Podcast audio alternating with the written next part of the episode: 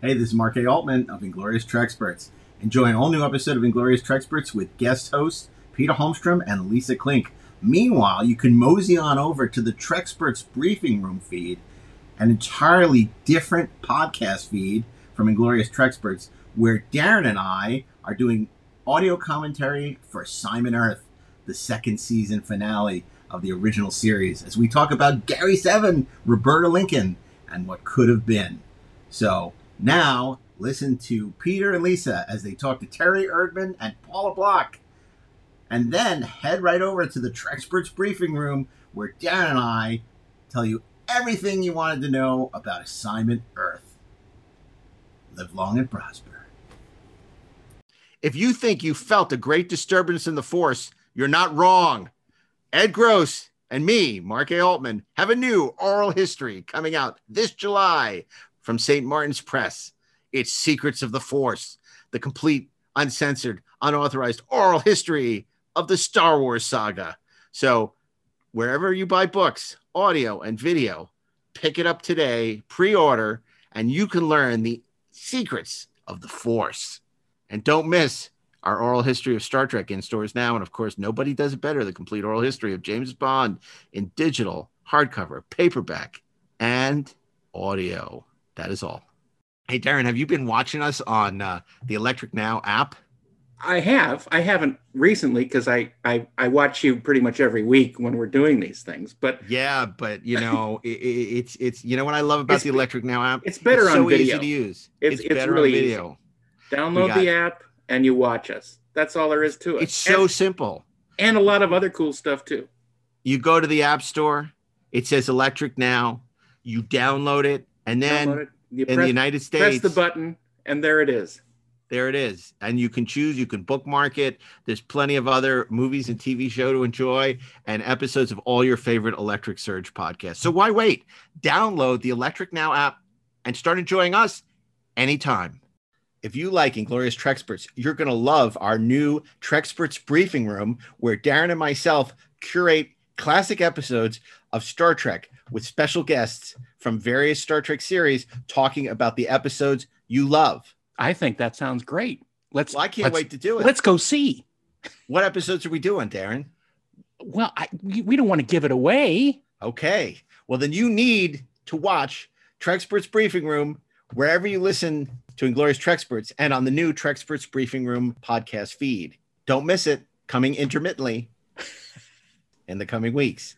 Trexperts Briefing Room. It's what every real Trexpert needs. If you're a fan of the 430 movie, you'll love Best Movies Never Made, hosted by myself, Josh Miller, and Steven Scarlatta, where we explore some of the greatest movies never made, like E.T. 2, Jonny Quest, Beetlejuice Goes Hawaiian, and Halloween 3D. New episodes available every other Monday wherever you listen to podcasts.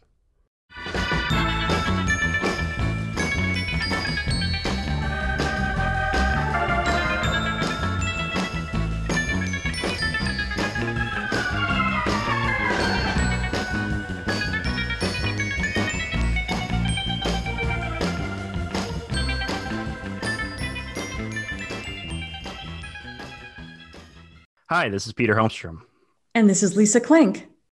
and we are not the Inglorious Trexperts. Mark and Darren asked us to step in for hosting duties today as they are off on assignment. We have a fantastic show lined up. Uh, two very special guests are here to join us. They have a storied history with the Star Trek franchise, have written a number of behind the scenes books on Star Trek, including the Deep Space Nine Companion, Star Trek 101, and most recently, The Art of Star Trek Discovery. Uh, they are Terry Erdman and Paula Block. Welcome to the show. Hello, we're here. Guys, thank you so much We for being here today. You do have the book. Uh, I also... We have all our books here. that is fantastic. Um, so, guys, I, I want to begin kind of at the beginning here. Um, how did you both first discover Star Trek? How did you both first get into it? I discovered Star Trek when I was in high school, when it first came on the air, and I liked it a lot. And then I kind of forgot about it, other than being kind of obsessed with it when I was a teenager. And I went to college and I was at Michigan State University and I found an ad in the school paper mentioning there was a Star Trek club starting up, and I went just to see what it was about. And I met a bunch of fanzine people, and that started my career in fandom. And uh, eventually, at one of the conventions that I went to, I met this guy. And Uh, who was doing promotion and publicity for science fiction films for 20th Century Fox. I had been a traveling musician, played beer joints in saloons all over America, real high class. And uh, it, but it, it took me and a band into Hollywood where I quit and went to school and I got a job working at 20th Century Fox in their marketing department. And they sort of assigned me to their upcoming science fiction films because they had a whole bunch of them. And um, uh, shortly after that, I got hired at Paramount to be the unit publicist on Star Trek Five, the one that nobody likes, and uh, I got to I meet, uh, you know, all of those people. You know, I was suddenly I was on a private jet with with Bill Shatner, and uh, I've been very involved with Star Trek ever since. And by that time, we were very involved with each other. I had already moved to Los Angeles from, I was living in New York actually by then, uh, working for McGraw Hill Publishing. And I moved to Los Angeles to be with Terry. It's so sweet. It is. It's sweet. And uh, as he was working on Star Trek Five, the marketing department, the licensing department, one day asked him if they, because they were getting a lot more business over there. They were getting tons of comic books and magazines and book books and everything. And they needed somebody. Uh, they asked Terry if he knew anybody who had a background in publishing and knew something about Star Trek. And I said, by golly, I just might. So I went in and applied for the job, and I was there for 19 years. Yeah. So we've both been pretty well involved. And then over the years, every time there was a new movie, they'd call me to do a little bit of writing or a little bit of research for the marketing department. And uh, and then one day in 1994, they decided so, somebody at Simon Schuster decided they wanted to do a book about Deep Space Nine, and, And they called me up yeah, but- and they asked if Terry, they had seen some of his press kits, and they wondered if he could write a book like that. Yeah. So um, so I ended up writing the Deep Space Nine companion, and it was it was I had never written anything more than maybe twenty pages, you know, for these for these production note press kits, and um, about the third year working on the Deep Space Nine companion because it was a you know a seven year project for the seven years of the show. Um, Sure. I got a call and said, uh, put it aside. We want you to write a book about Star Trek Insurrection, third or fourth, whatever year it was. And so I did, and that uh, came out and got published. And then I got a call and said, uh, would you stop and do um, a book about the trouble with tribbles? And I did. That. And that that- ended up only being an ebook. Yeah, and that got published online. And then I finished the Deep Space Nine Companion. So the first book that I was hired to write was the third one that hit the book stands. It's a very strange thing. And literally, and the, the, the Deep Space Nine Companion has uh, 549 uh, 1,097 words in it. And I had never written more, anything more than maybe three, 4,000 words. It was so, you know. Plus, while he was How, how was that working on- experience? Writing the Deep Space Nine companion. What was that like? Well, it was it was amazing because I went to the set. the television marketing department was afraid of the actors. I mean, it was it's a bunch of young people who were they literally, you know, they were just shaking in their boots every time they approached anybody. And I had so much experience because I had worked on movies with, I mean, I'd worked with Robert Redford and I'd worked with Demi Moore, and I've worked, you know, I worked with a lot of actors.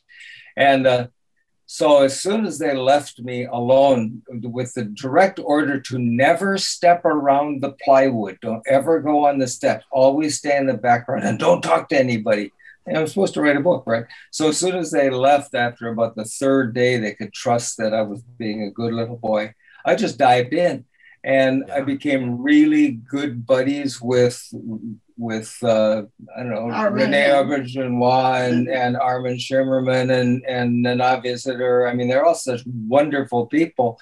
And within maybe six weeks, I felt like I was one of the crew. And people would call me and say, "Hey, you want to have lunch today? I've got something I want to tell you." And it was just this delightful experience. I, I love those people to death, every single one of them. And then Ira Behr, you know, the, the showrunner, he invited me to the. Uh, I, I mean, I asked once, can I sit in on a writing on a writer's room session? And pretty much, I was in all of them all the time.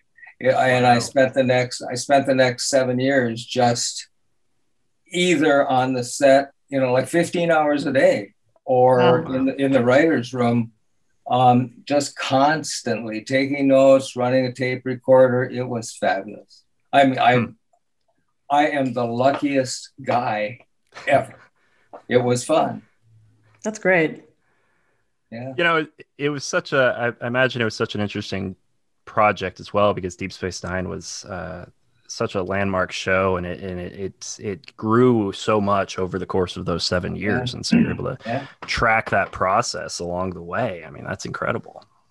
Well, yeah, I mean, no, nobody else can write a book like that because nobody's ever had that much access. Yeah. But every time a new uh, character would be added, you know, there there'd be a new Ferengi or a new uh, a new Klingon.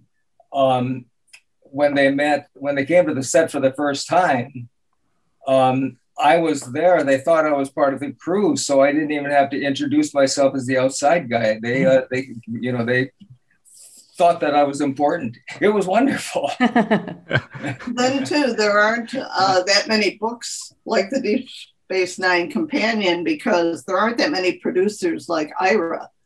So he would be completely honest with stuff, and we actually had to edit him so that he didn't get in trouble with the studio. yeah, we, we, we I, I taped everything and we transcribed the tapes. But there was a lot of the tra- then we then we edited our transcriptions of the things that we don't dare say that somebody said about somebody. And it was, I, although I mean there were no real battles or No. anything that we saw, but um, it was they were just wide open for you know to just come on in and sit like a fly on the wall and pay attention. It was great.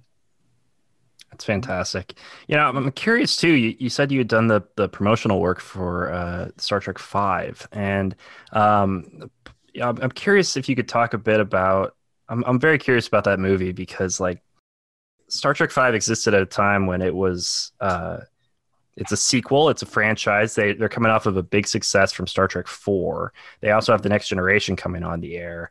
Um, but there was a lot of like, you know, uh, uh, new territory they were burgeoning into with both the film and the TV. I'm curious if you could talk a bit about like what the atmosphere was like at the time and A strange force has entered the galaxy. The future of mankind is at stake. It could only mean one thing. Greetings, Captain. Spock! I do not think you realize the gravity of your situation. Oh, the vacation is over. Now, the crew of the Starship Enterprise Enterprise, are you ready? is taking adventure where it has never gone before. What are you standing around for? Do you not know a jailbreak when you see one? From the mind of a madman Hostile force has taken control of our vessel. Mr. Sulu, full ahead. through the center of the galaxy You know we'll never make it through the Great Barrier. to the final frontier. Fascinating.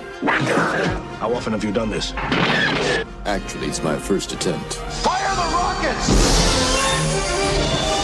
You never cease to amaze me. Nor I myself. This is the boldest trek of all. Warp speed now. Star Trek V The Final Frontier. Mr. Scott, you're amazing. Oh, there's nothing amazing about it. I know this ship like the back of my hand. Um, the atmosphere on the, the Trek 5 set was I had just met these people. So I didn't know ever really how the other four actors were feeling about the three main actors. Um, sure. If there was animosity between, you know, the, the, the, different main crew members, I never really saw it. But um, Bill was directing. He invited me to be around him all the time. So I was in his office, I was on the set, I was, and he was he was great. I mean, I'm sure that you've met him. He jokes all the time. If there's a pun possible anywhere in the conversation, he can't resist and it comes out. You know, so I, that that was great. But uh, you could kind of tell that he was the boss. Um, Harve Bennett was producer, and he was, I think he was a little bit uh, tired. He'd done so much Star Trek by that time, and he he had been really involved in the previous three because he had written on screenplays and all on you know on Khan, Home, and uh, mm-hmm. and the one with the whales, as they say, mm-hmm. and um, so um, I think he was a little bit burned out. And so he, but he uh, agreed to do one more. Yeah, he agreed to do one more, and he was really friendly with me. I mean, we we hung out together, but um, he wasn't there as much as the, I've worked on a lot of different movie sets, and Harve was more in the office than he was on the set. So he was somewhere else. The the um, the attitude for me, everything was really really a good time. So if there was if there was anything negative going on, I really didn't see it. But also, it was my first it was my first time. So um, I probably missed a lot of stuff. You know, I hung around by the sound man looking at the little screen rather than getting up closer to the camera and you know. Awesome. but uh, cool. I, I, had a great time. I mean i i didn't I, I should admit this.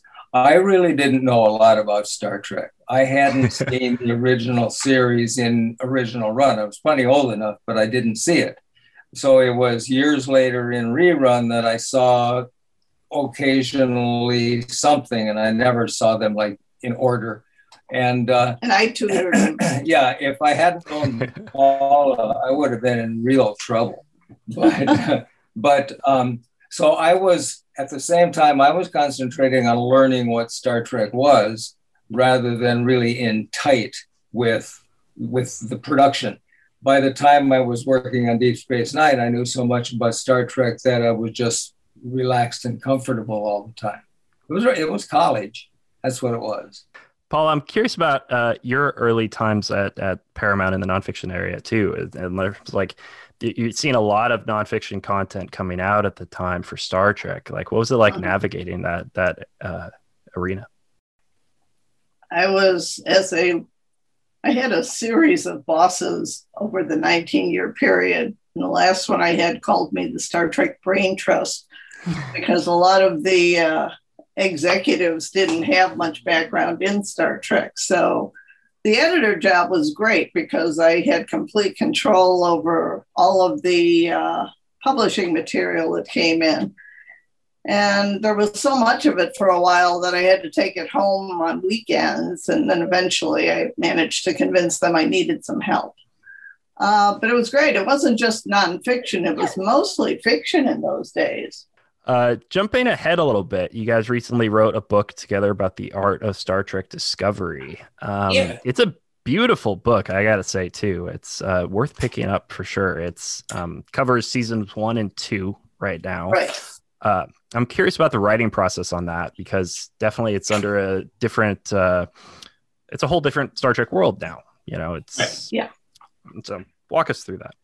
It was probably the most cooperation we'd ever had on one of these books. I mean, nobody ever wow. fought us on doing the other books, but um, this one um, was kind of spearheaded through the um, licensing department, which is now headed up by a guy that I hired to work there, and awesome. uh, and he also is familiar with the whole Star Trek thing. And so he gave us a list of all the people that they had told in advance that we would be calling them. And so everybody was exceedingly friendly to us. They told us anything we wanted to know. They gave us access to their entire digital library of images from the set. Wow. Hundreds of thousands of images Yeah. that And- Paula went through to, to pick out 200. Yeah, and I had to pick them out, you know, because they were all there and they didn't go through them and filter out the ones they didn't want, Yeah. you know, which they could have done. And I figured they would do it at the end if they didn't like any of the ones we chose. But there were literally thousands and thousands of images. And to get them all, I had to download them onto my computer, which started to literally say, I can't breathe too much.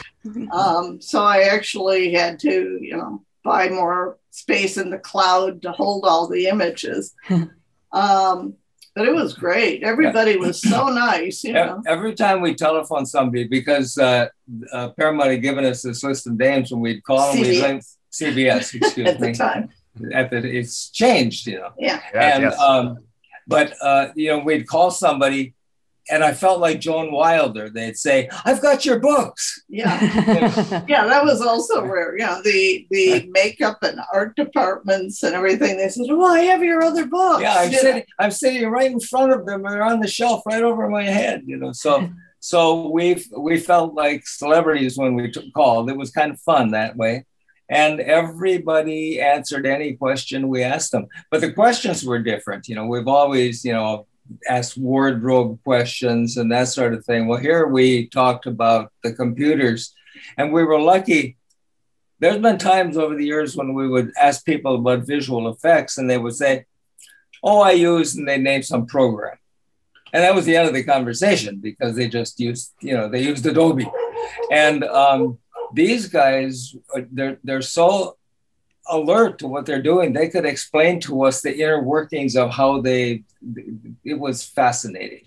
And one thing that I did notice, uh, this was going through a period and it still exists where there was a certain faction of fandom that was saying, that's not real Star Trek, you know. but they say that about every new thing. Yeah. But So it really pissed me off because the people who work on Discovery knew more about Star Trek than the average uh, Star Trek movie because they knew all the background when they were recreating things for the Enterprise at uh, the end of season one and all through season two. They would go back to all the stuff and they said, okay, I want it to look like this. Well, we can't do that. We need different colors and, you know, and they would just go through the whole thing. But they were very familiar with everything related to old Star Trek. Yeah, e- extreme fans. The, everybody working on Discovery, they're extreme fans. but they were very talented, you know. And uh, there were times whenever they changed something, you know, because fans would complain, "Oh, this didn't look exactly like that. It's slightly different shape." It's because they needed to because they they actually put things like Apple products inside the tricorders so that they would have a screen on it, you know. So they had to make it a little bigger so that it would hold a phone, or you know, uh, everything worked.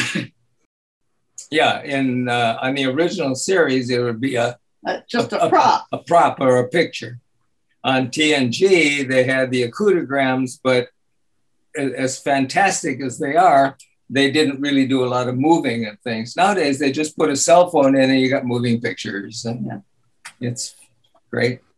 I love how like in in TNG it was the uh, we use a salt shaker as a prop or something, and now Right, it's no, to the point where we're using phones as props, and it's Yeah, yeah, um, No, and they knew about that too. And they said, well, what can we get for uh, the doctor's uh, sensor things? We don't have salt shakers, but we can make something like it.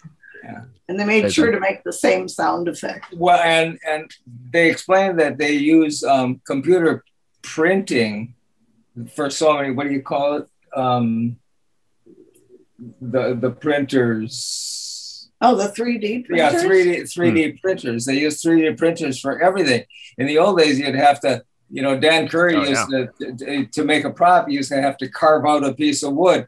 Now they just draw the picture, push the button, and the machine spits it out. you Yeah. know, it's It's It's amazing, you know, and all the paraphernalia you put on the uniforms, they could 3D print that too. So it saved a tremendous amount of time for them.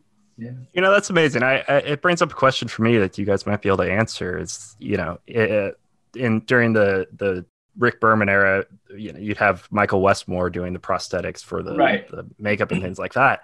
Uh, with Discovery, so forth, if they're still aliens. Is is the process largely the same, or have they act, developed new techniques that that such as 3D printing these things? the now? project the the um the process is kind of the same except that they didn't they don't have to make rubber prosthetics they can 3d print them and They're usually silicon or something Right. like that. and they also have um, ways of making thousands of colors that they couldn't do when they were just using the, the, the rubber.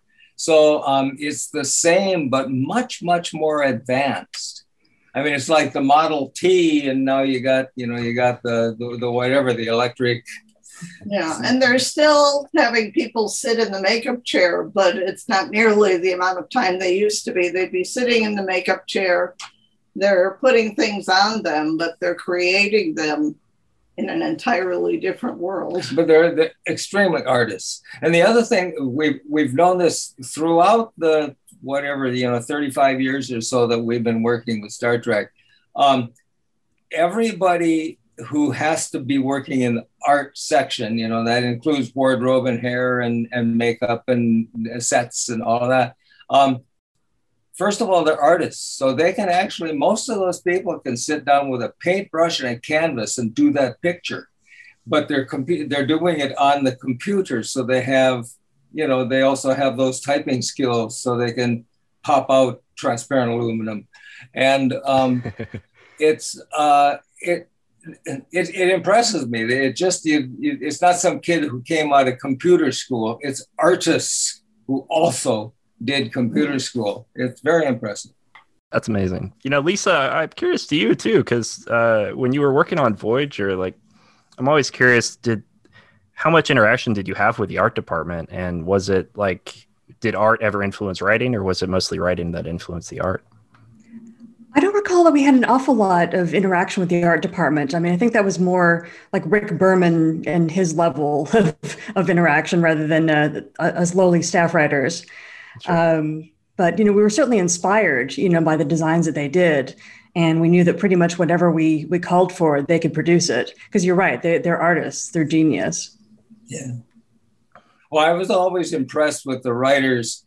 You guys, you know, whether it's Ira and his team or Jeri and her team or whoever it was, you're sort of in a room on your own coming up with this stuff. And while you're working, the show is being shot and you don't get a chance to go in. I mean, maybe it's your favorite actor, but you maybe not, don't get a chance to go down to the set and actually see the person.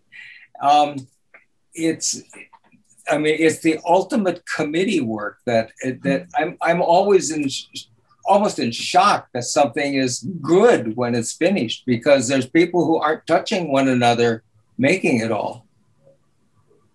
It's true. I mean, a couple of the shows I worked on, I mean, they were shooting in a whole different country. Uh, I worked for uh, Hercules, The Legendary Journeys, and they were shooting in New Zealand. So trying to find even the time zone to have a phone call was Yeah. difficult, much less go down to the set or actually meet anybody. Right, right. Yeah. Yeah, it's amazing. Yeah, we were even invited to go visit the sets in Canada, but we were, it was just too hard of a trek and we had too much work to do. So going up there for a couple days wouldn't have really done it in terms of the book. So it was much easier to do it by phone. Yeah, we, we, we telephoned a lot of people. We have telephoned many people over the last 40 years. Yes, in many countries.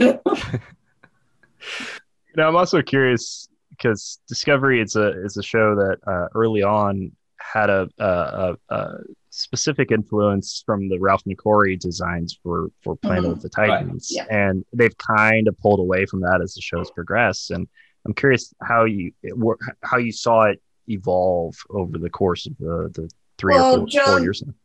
John Eaves told us a lot about the whole process of how that was developed. He did like the McQuarrie stuff. He also was very influenced, he and the other artists were very influenced by the early space program and the early hmm. aeronautics program. They they made a lot of things that had that kind of influence. So they would do, you know, hundreds of sketches and send them over to the producer. And, you know, the person would say, make it a little longer, make the nacelles a little more angular, you know. so um and John talks about that process in his um in the other book, The Art of Star Trek uh John Eaves. John Eaves. Yeah, the art of John Eaves. Um, and he talks about his involvement with Discovery in there and talks a little bit about that there. there's a whole they, they, they immediately came up against the wall of changing technology at this moment we're each sitting with a cell phone in our pocket that is much much more powerful than anything that kirk and spock and mccoy ever held in their hands. Um, so when you're doing a prequel like discovery started being um, where do you go from what we have back to you know reverse engineering it back to what was on this futuristic TV show That that is not as futuristic as we actually are. They had to they had to find that little line in the middle and do it. So all of their little designs, you know, when they when they redid the tricorder, when they redid the communicator, um, they, I mean, we had discussions about how many discussions they had. It was a lot and lots of talking and different designs, and they would draw hundreds of pictures rather than just say, "Oh, it probably looks like this." Um, They they had a real, um, you know, a real level to to reach in a very strange area. Yeah. And they were always aware of what the original stuff looked like, and they were always trying to mesh it with today's technology and that type of thing. So they were always looking for the best of both worlds, so to speak. yeah. I'd imagine that's a very uh, fine line to draw. You know, like they they talk a lot about uh, Enterprise and how the struggles they had with that show as well. Just in, Sure, like, yeah. Yeah. figuring out, and even at that point too, you know, we were that was 20 years ago now, and they would we've come so far since then. You know, Yeah. um, and and I imagine it, it must continue to be a moving target with with Discovery. yeah. Of So- course. Very much yeah. so. Well, I, I mean, I think I don't know why they jumped ahead 900 years, but it got rid of a lot of problems. you don't have to worry. That's probably it. about what- you Yeah, know, that's why. yeah, because you know they, they ain't no canon. You know, canon Yeah, is well, that's, that's out of what- the picture. Yeah, that's what Alex said. He said, well, from now on, we don't have to worry so much about canon because we've moved them out of the range of canon. So I think that's a good idea.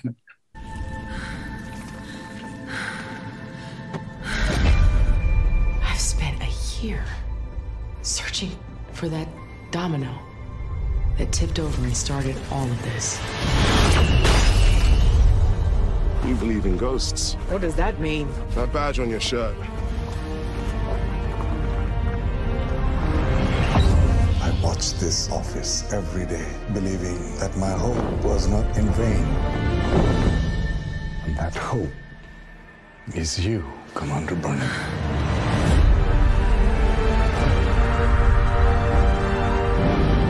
Ship bears the name Discovery.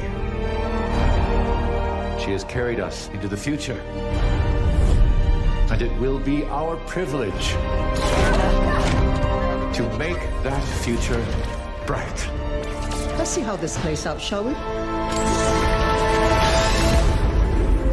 Where will you go? Wherever the answers are. It's amazing. Uh, and t- talk talk a bit more about that too, because this is very much the Alex Kurtzman era of Star Trek now. Uh, whereas you know previously it had been the Rick Berman era, and then before that, kind of the Gene Roddenberry era. You know, Yeah. like, how do you compare and contrast those for us?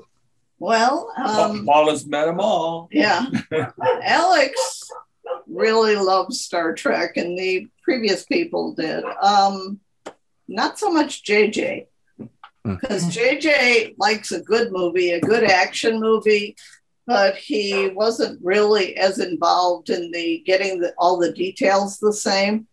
Hmm. because to him that just kind of bogged things down a bit. But uh, Alex, who worked with JJ on a lot of projects, is different. He really likes Star Trek and he wanted to be true to it. One of the differences is when uh, JJ hired the people to work on his movies, he very, very explicitly did not hire people who had worked on the previous movies or the TV shows because he wanted to do something new and different. In fact, John Eaves is the only one that JJ got uh, to work on it, and that's because he was so talented that he needed somebody like that. But he didn't hire anybody else from any of the previous Star Treks, whereas uh, Alex was happy to get input from all those people, and a lot of them uh, when we were interviewing uh, the various people in the departments would say, "Oh, I love this. This was based on an Okuda thing that I did, or this was based on a Rick Sternbach thing." You know, so they really appreciated that stuff, and Alex kind of uh, fostered all those feelings. I'm curious, he- when you were researching uh, your book for Discovery, what really surprised you? Well, other than the fact that everybody working on it is such hardcore fans, yeah, I mean that that was the first surprise. It's well, I, it- it's hard to explain. Yeah, the I- whole show. One thing that impresses me and also annoys some of those bad Star Trek fans, I'll call them, is that it's a very female forward show. Right. A lot of the main characters are, are women, strong women, and they're ethnic women, you know, and I love that about the show. Um, you know, so that's one thing that's different. Uh, that surprised us that they were investing that much into that. And Alex said from the beginning he wanted to make it, he didn't care so much about cost. The previous producers had to really keep the, the uh, expenses tied in. But his arrangement was that he was going to spend what it took to make it look as good as a motion picture. and It really does. Yeah, and Yeah. it does. Well, actually, Al- Alex said to us, um, he said, I, I would like to erase the line between television production and, and motion picture production. He thinks TV and should look as good as a major motion picture. I completely agree with him. And I, you know, budget has always been the big problem, but uh, fi- found ways to get around it. Well, and he also got involved with this in that mindset uh, right at the dawn of streaming because he realized streaming could be really important to the whole media and it's really lucky he did he got into that aspect of it uh, before the pandemic started because everybody kind of suddenly depended on streaming for new content Was your uh, work on the book? Uh, so it would have been between seasons two and three, right? And and they hadn't filmed season three at that point. I forget the. Yeah. they had already Yeah. they were starting to write it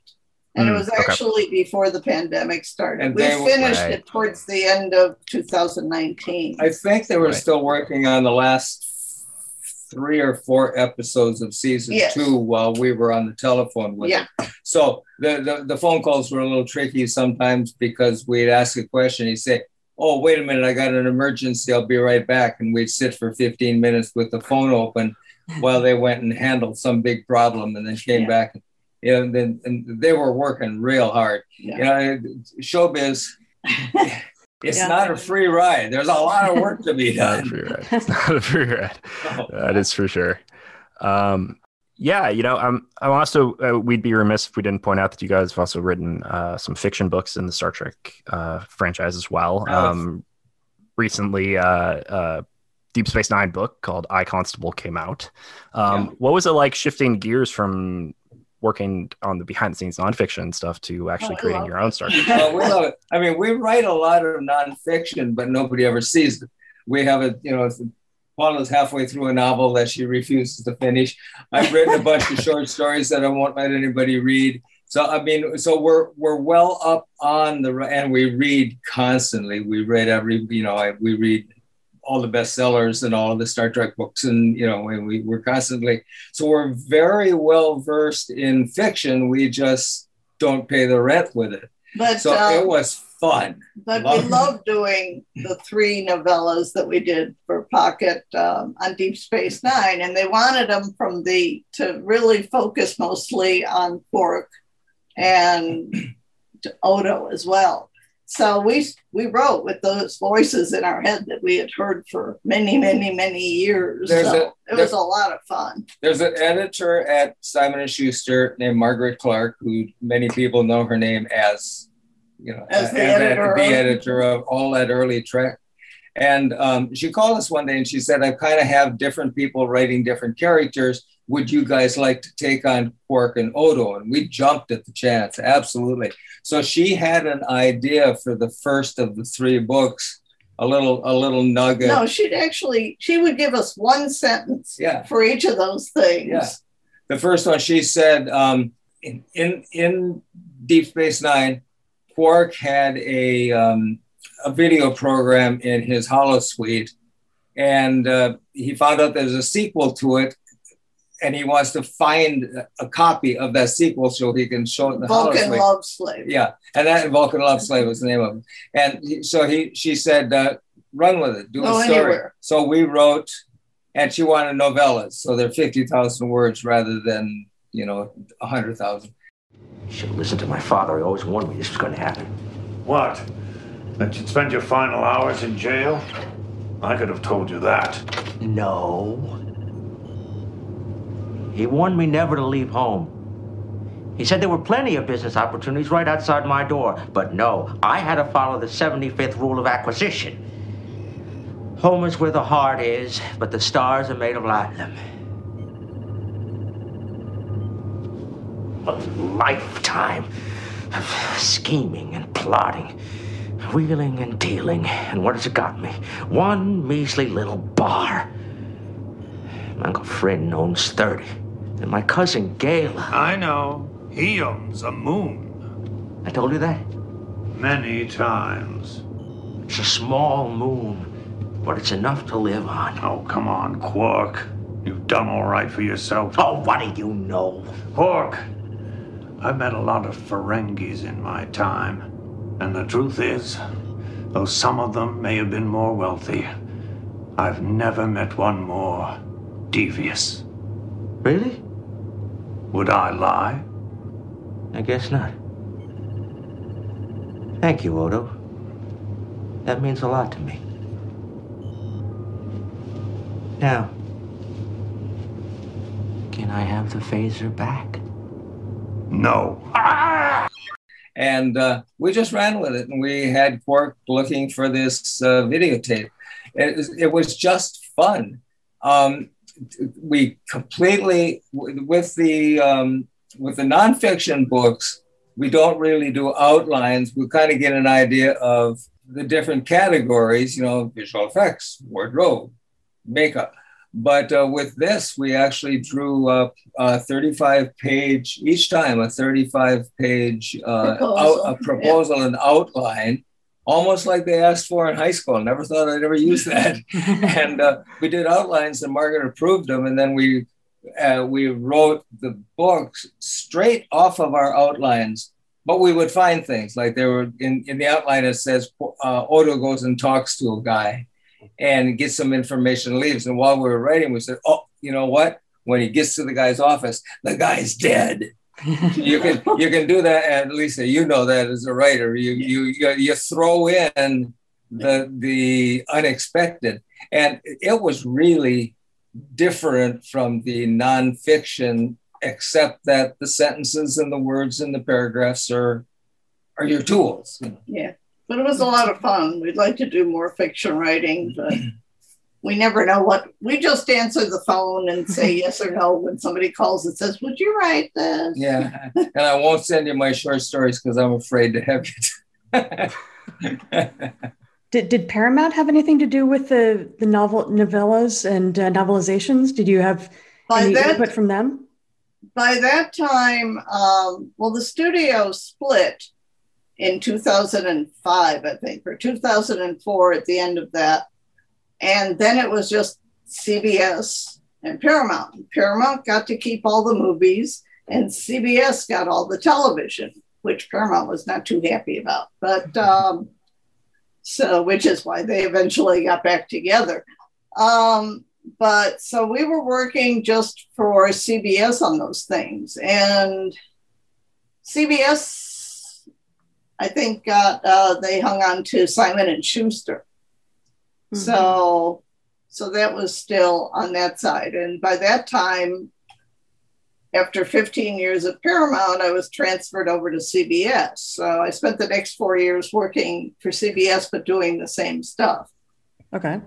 Yeah, so Paramount really, I don't know if today if they have much to say either. Simon well, should- no, they've they've linked up again so that they can be more involved in the whole thing. And so now it's Viacom CBS and Paramount gets to have a say on everything in addition to CBS. and pretty much, I think Simon and Schuster does most of the fiction, the Star Trek fiction, and other companies like Titan and and um, Insight Editions do the nonfiction books. Yeah, because uh, Simon and Schuster used to have a contract that allowed them to do all publishing, and after a while, they didn't want to, with different people at the head of the company, they didn't want to spend that much money anymore. So they decided, well, the fiction makes us the most money, so they stuck with that, and they allowed uh, CBS and Paramount to send ideas off to other publishers. Yeah, we work mostly in the field that doesn't make much money. Yeah. yes. You know, I'm I'm curious though. You said you said uh, most of your books people call you. you know, for many, many years, the phone has rung. We haven't gone after a project since probably 1995. Um, we There is one book project that I actually pitched, Oh, and they finally picked it up, and that was Star Trek 101. Oh, Right. yeah. Because I thought "Well, there's a place for that. So I just kept bugging the editors over there, and finally they said, All right, all right, all Yeah, right. it- it- it's kind of like a dictionary, yeah. But um, we, after the first, I mean, people liked the Deep Space Nine companion, and they liked the the little pamphlet almost that is the um, Star Trek Insurrection, com- the movie compact. Uh, the making of uh, it, the secrets of. yeah, the little companion book. Um, and after that, the phone started ringing. I mean, we've gotten called by other companies to work on other projects because of those books. So we, I mean, we've been really, really lucky. Apparently, we know how to use verbs because we've never applied for a job, but we've gotten a lot of them. We've worked on motion pictures for other companies, and I mean, we're just really, really lucky. The telephone rings, and uh, if if we know anything about it, we'll and we're free. Yeah. We take the job. We've turned a bunch down. I mean, Yeah, some- because if it's something we really only accept projects for things that we that we like, you know, because otherwise it's really hard to get into Yeah. something. And Absolutely. and honestly, these books don't pay very much. So if you're not enjoying what you're doing, forget it. I don't want to do a book about the Power Rangers. Thank you. no, we, we got we got a call to do a book about the Power Pu- Power Puff Girls. We don't know. I've never watched the Saturday morning show or whatever it is. So we we mentioned a friend. They called the friend, and Yeah. he got the job. Yeah. Um, the same thing happened. Um, I forget the couple. There's been three or four of them Yeah. that we've turned down. Yeah. But but like like the question is, the phone rings. Yes, the phone rings. Yeah. We are really lucky. people. So, you know, and uh, after we did the Star Trek costumes book for Insight, Insight Editions, um, the editor called us one day and said, How do you guys feel about the movie Labyrinth? And I went, Oh my God, I love that movie. You know, David Bowie was still alive, and we were really hoping we could get him because we got everybody else. But Yeah, but he died right before we were going to. Yeah, this is an object lesson that maybe everybody should hear. We made a list of people that we we would like to talk to about the movie Labyrinth. First of all, it's the Henson family. You know, the, the kids run uh, run the company. Um, the the puppeteers that work on Sesame Street also worked on the movie so we wanted we made a list of all those people and we called them all. And of course, on the list was Jennifer Connelly, who we spoke with on the phone, and um, and David Bowie. And I thought we- we'll leave him till last. He's the the cherry on the top of the cake, and we'll leave him till last. So you know we well, worked. we also wanted to, you know, by this time we'd made a good impression on the other people. Right. They could tell Bowie this is a serious So we waited. Um, we we wrote for about four months, and we were really down to the. Bowie was Bowie and some quotes worked into the body of the text was the only thing we were missing, and I had on my call book call Bowie's manager, whose number we'd gotten, on uh, Monday morning, and on on Sunday. Sunday. Well, it was a Saturday night Yeah. the, our editor called and said, turn on the news. And Bowie had died. And I'm so heartbroken. He, he may have spoken to us. And if I had not put him as last, Yeah. so probably you should start as early as possible. Yeah, put, your- put, put the good stuff up front. I, will I'll never Yeah. make that. But that we got mistake again. everybody else. I mean, except for Jim Henson, who had also died. Yeah, but he'd been dead earlier. for 20 years. But we got to talk to George Lucas, uh, who produced the movie, That's awesome. and everybody in the Henson organization except for Jim. They but just- they had all worked with Jim on the movie. Yeah, So yeah. That's So uh, I mean, good. that was a lot of fun. But uh, but here's an object lesson: don't leave your wish list. Flip it over. You know. it's uh, it's good words to live by. Really, it's um, yeah. uh, you know, looking back on on all the books you've you've written, uh, is there anything that stands out to you as just being like, wow, this is shocking. We had no idea about this. It, that just sticks out in your mind of like the the the, the gold prize that you've learned over this time. Silly stuff. Um, uh, Peter Jackson is going to make a movie about King Kong. Sure. So we got called once again by Margaret Clark uh, to do a, a making of book, and she was working with somebody to do the novelization. And but there was there were thoughts that Jackson wasn't going to want these books. You know, he's he's wanted to make his movie stand out without all these ancillary projects. And uh, so we um, we went over to Universal Studios, Margaret Clark and I, and they locked us in a room, locked us in a room with a script, gave us an hour to read it, and then came, unlocked the door, took the script away from us, and we had to go home with our memories and try to write something. That that was how tight it was. And then uh, it it turned out we were right. Peter Jackson did not want those books written, and so that was over. So, so it ended up that we wrote Yeah, because No, so we had the background right. for the serial. Yeah. So a few weeks later, three, four weeks later, Margaret calls me and says, uh, "Here's one for you." They've, uh, the Universal Licensing Department has gotten a deal with uh, Kellogg's, and I want to put some King Kong stuff on the cereal boxes. King. Kong trivia. yeah, King Kong cereal cereal, boxes. cereal license. So she said, "We need 25 questions about real gorillas and 25 questions about the King Kong movie. Um, can you write them down?" And we said yes, and and she said, "And the uh, and the price is." $250. And I said, sure, what the heck, why not? So we actually have written for the back of Cornflakes box. Awesome. Did you at least get free cereal? Yeah, that no, we never did get any free cereal. but that I mean, but that kind of thing was fun. But the other one that stands out for me, I don't know about you, but I did a um, the companion book to the Paula was too busy to Oh, the you didn't Samurai? to the Last Samurai, the Tom Cruise movie, The Last Yeah, Samurai. Sure. That one was And- totally him. that yeah and um it had the same kind of thing. They were shooting in new zealand which there's this time zone thing you know somehow time around the world is broken and it never works together. And uh, so they took me over to universal because they were producing the movie. And in the middle of the night it's like 11 o'clock i showed up and they gave me an office and the publicist in New Zealand had lined everybody up to talk for either a half an hour or an hour the producers, the director, a couple of the actors, the wardrobe woman, the makeup person. And um, I sat at Universal all night. The phone would ring. I'd talk, you know, interview somebody.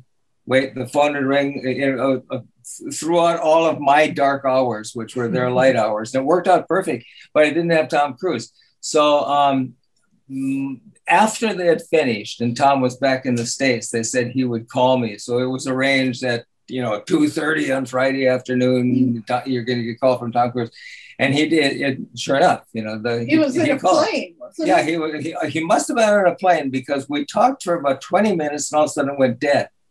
And uh, so I just hung up and thought, well, you know, I've got it. And the phone rang and said, this is Tom. And talked for another maybe 20 minutes. The phone went dead again and he called me back again. So I can legitimately say, Tom Cruise called me three times in an hour.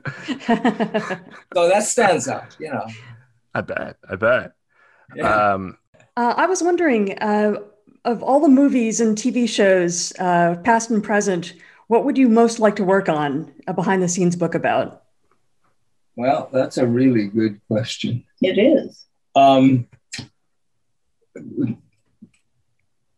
the answer is the West Wing, Oh, yeah. but a modification because it's the best thing that's ever been produced, I think.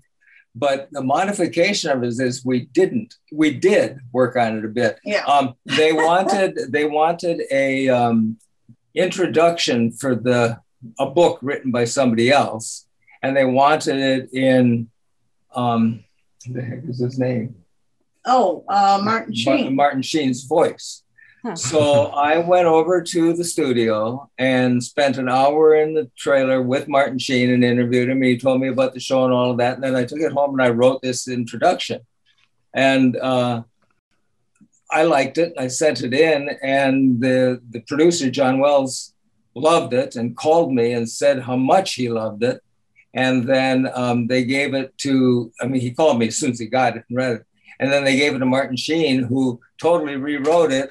And what's in the book has the information I had, but it's completely re- Well, it's more in. Martin's voice. It- yeah, and I mean, it, but he changed it around. He put the last paragraph first and did some things like that. So um, I'd like to think that I wrote the introduction to the West Wing book. That I would like to have written the whole book, but I can't even claim that that's the truth. But probably that, and maybe what else? Buffy. Oh, yeah. Buffy. Yeah, Buffy, Buffy. or yeah, or going back in time, the man from Uncle, except nobody's still around from yeah. that. No, But- Paul. Paul is the world's biggest Man from Uncle fan, and. Uh, But I was very happy that um, what's his face, who was uh, who wrote in the first season of Deep Space Nine. Peter Allan Fields. No, him too, but Oh. he wrote for Yeah. uh, the man from Uncle. But there was a different guy, who- Sam. Sam, I forget. Yeah. But he actually was the one who created the man from Uncle and did everything from the start. And he did write for Deep Space Nine the first year, but he was kind of on the edge of Yeah, being able to write anymore. because Ira had sought him out. So probably the uh, if I listed like five or six answers to your question, Deep Space Nine would certainly be one of them. So I and so we probably have. Yeah. That's Yeah. great. I We've think been pretty lucky with our Yeah. projects. yeah we have. Yeah. The only book that didn't happen that we both would have liked to see happen was Harold and Maude. Because uh, it's one of our favorite movies, and it had an anniversary coming up while I was still at Paramount. And Bud Cort actually wanted to do a book on it, and the studio just didn't think it would sell enough. So I was really disappointed because I wanted to work on it. Uh, that's amazing. I feel like I feel like the the there's a market for West Wing uh, fiction books that just haven't come out yet. Oh, Like, I think I think you're right, but boy, would- you'd have to be a really good writer because how you I'm gonna- sure. Yes. You'd, you'd have to somehow match Aaron Sorkin, and that's that's a, Yeah. that's a task. Yeah. It's a Yeah. task. Yeah, That's that's for a sure. real task. Yeah. That's for But sure. we, we, we know how lucky we are because we, you know, we, we write for Star Trek. How many projects of any kind are there that have lasted over 50 years and never, and even grown in their popularity? Yeah. Um, there's only a few Star Wars, I suppose, but, you know, and, but, and sort of the the uh, Mission Impossible, Mm-hmm. but there's not a lot of them. And you go down the Best Picture list for the last, you know, whatever there are, 90 years or so, and um, there's only two or three that you would think, oh, I'd like to read a book about that. It's so you know so- it's it's so true too because even mission impossible like people love the movies not many people have watched the show like there- Yeah. it's very it's very different things whereas the uh, original Very. series is is still the most syndicated and and watched tv show of all time I know It's- it's everybody remarkable. knows Spock. Everybody knows Yes. who Spock is, and I don't Yeah. think everybody knows who, you know, Rick is in his bar, and you know. i mean i mean nothing against casablanca of course though. No, I know. It's a great movie. I, I'd love a book about all the failed attempts to do other Casablanca. To do Casablanca, movies and- yeah. Yeah, there's like two TV shows out there if that, which nobody remembers. And I'm like, let's Oh, have a book David Soul. those. David Soul. yes, exactly. Uh, so what are you guys what are you guys working on right now? It seems like you guys are always working. I imagine there's more than a few uh, uh, irons in the fire. I, I think at the moment we're retired. We don't have any plans. But like I said, you know, tomorrow morning the telephone could ring. we do if- occasionally talk to people, but you know, publishing is a precarious thing too. We talked to somebody several months ago about a book that sounded like it'd be pretty exciting, but it also sounded like it would be very difficult to uh, produce. And, Yeah. And at the moment, and we haven't heard back from them. So either they found somebody better than us, or they decided this is too damn hard. And the the the internet, as you know, has changed the Yeah. world. Yeah. And we you used to be able to get together a whole bunch of pictures from Star Trek and publish them, and you got a Star Trek book and it sells copies. But today, there's people who worked on the original series or on TNG who put all of their photographs online, and it's wonderful because you know they've got their websites and the fans are seeing it. But you can't publish a book because the pictures are up there free on the computer. It's a di- publishing is another one of those company those industries that uh, that d- went through a great drop down because of the internet. Yeah. Sure. I mean, how often have you picked up a phone book?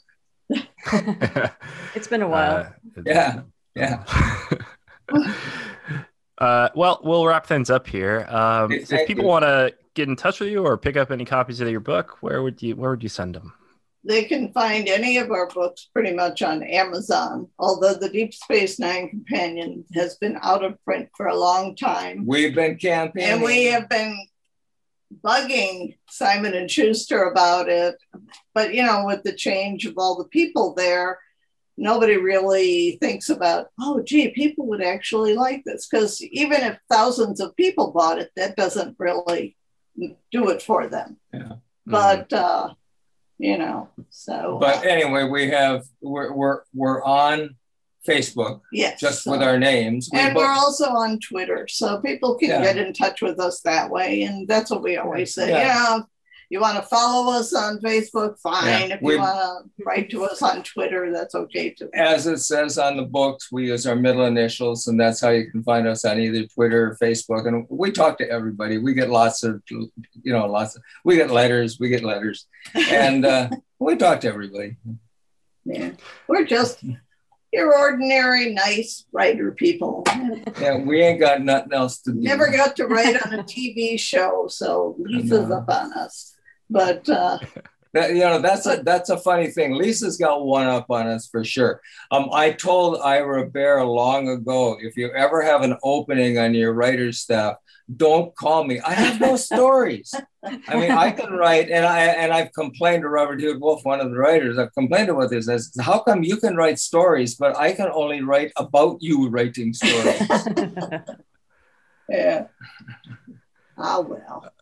Oh wow, indeed. But um, anyway, uh, so yes, but the the most recent book is uh, the Art of Star Trek Discovery. Um, It's a fantastic coffee table size book, and and I got to say the images were all very fresh to me. So even though like Yeah. there's a lot that's out there on the internet, I felt like there was a lot of really interesting insight into the series inside this book.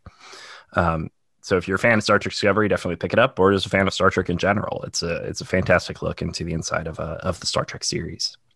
So, as for us, uh, we are the Inglorious Treksperts. You can find us on Twitter at Inglorious Trek, uh, Facebook and Instagram um, as well. And also take a listen to the 430 movie podcast and best movies never made, uh, also put out through the Electric Surge Podcast Network. Uh, Want to give a very special thanks to, uh, well, first of all, Lisa Klink for being here. Uh, this was always a lot of fun. Um, glad Yes. you could join us. Um, and uh, also to our sound engineer, Bill Ritter, and executive producers, uh, Mark A. Altman and uh, Dean Devlin. Um, uh, Terry Erdman, Terry uh, J. Erdman, and uh, Paul Block. Uh, thank you uh, both for being here. This was fantastic and a lot of fun. So that's Yeah, yeah. Say hi, say hi to Dean for us. We've we've worked for Dean as well. Yeah. so- Oh, that's awesome. That's very cool. Um, so, for all of you out there, thank you for joining us, and we will see you next time. Keep on trekking in gloriously, of course.